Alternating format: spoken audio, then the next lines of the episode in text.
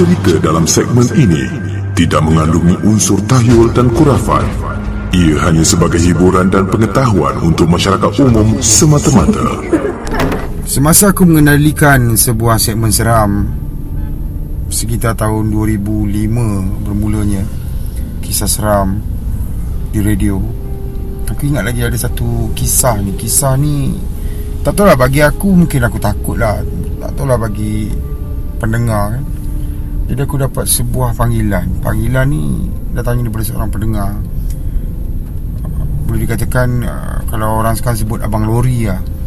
Kisah Abang Lori ni Dan juga kelendan dia ni memang orang kata Bagi aku agak Macam mengejutkan uh, Memang menggerunkan jugalah eh. Kisahnya bermula apabila mereka ditugaskan untuk membawa lori 20 tan dengan muatan barangan elektrik gas cooker semuanya. Gas cooker ni memang berat lah. Kalau zaman-zaman tahun 2000 mungkin mak bapak kita memang tahulah gas cooker ni. Atas dia memang gas uh, masak tu. Dan di bawah dia pula adalah oven tau. Uh, jadi mereka akan bawa lebih kurang dalam uh, untuk 20 tan ni lebih kurang dalam 60 ke 70 biji lah macam tu. Memang banyak dan berat lah tu kan. Hmm, kan? Kena pakai forklift baru boleh turun benda tu Jadi dengan lori yang panjang tu Mereka bawa menuju ke pantai timur. Perjalanan mereka bermula pada tepat pukul lebih kurang 10 malam macam tu. Dan uh, mereka nak mengejar trip Sampai ke kawasan uh, pantai timur gudang tu Sebelum sekurang-kurangnya Sebelum uh, waktu subuh. Ha, Sebab dia orang kata patah balik untuk uh, bawa barangan lain pula. Jadi ditakdirkan cerita ini uh, abang lori ni memang aku rasa macam menggerunkan jugalah. Apabila dia bercakap dia kata apa bermula pukul 10 malam tu hati dia rasa macam tak sedap sangat kan. Tak tahu pasal apa.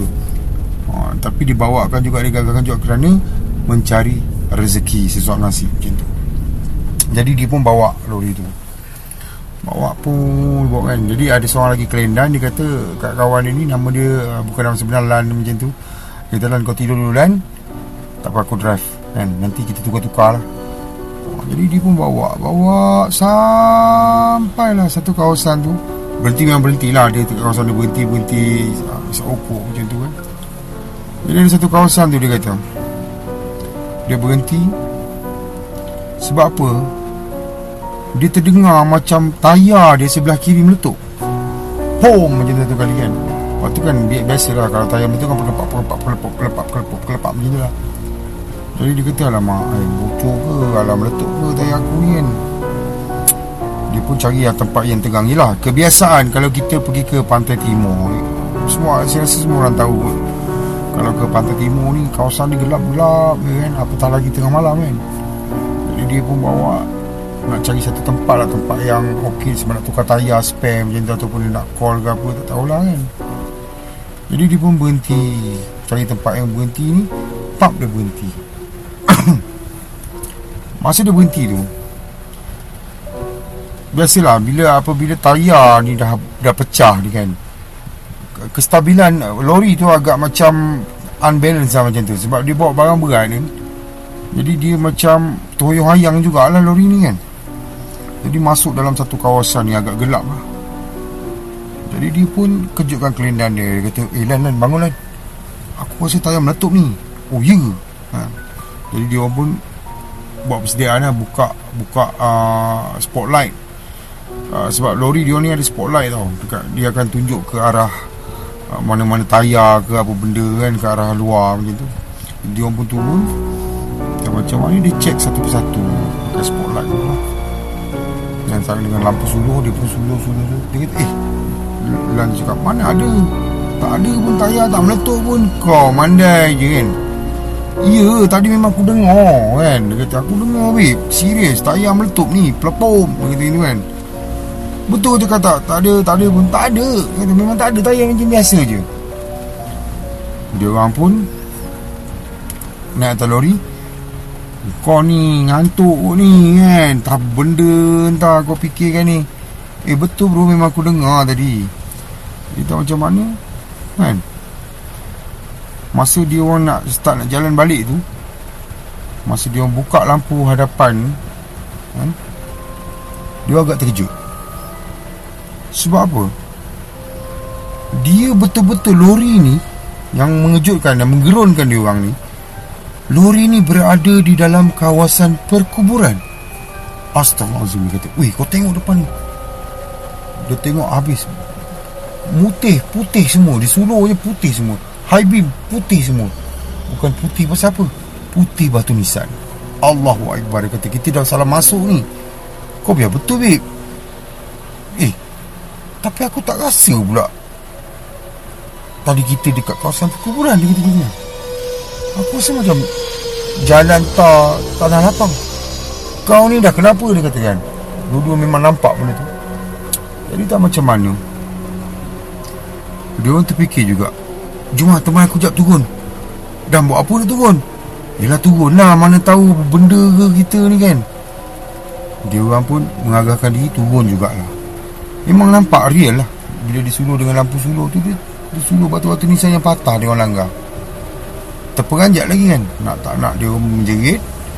Turun atas lori Start lori Boom Keluar Daripada kawasan perkuburan tu Push Memang Memang dia kata menakutkan lah, Dia kata. Memang menakutkan. Jadi tak pernah dialami macam ni.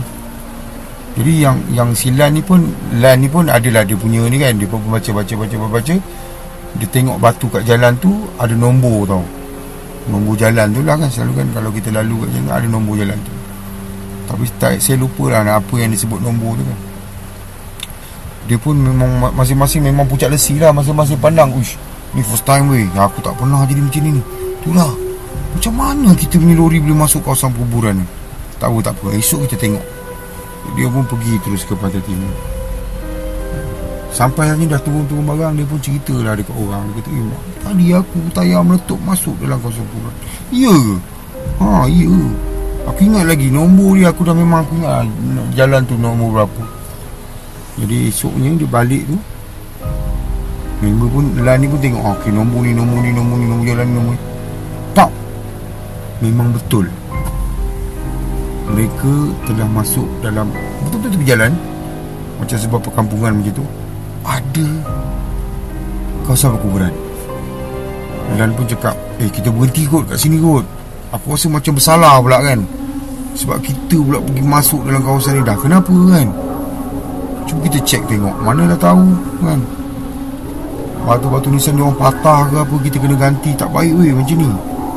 Nak tak nak pun berhenti jugalah. Berhenti Dia pun cek Tapi yang menghairankan Menghairankan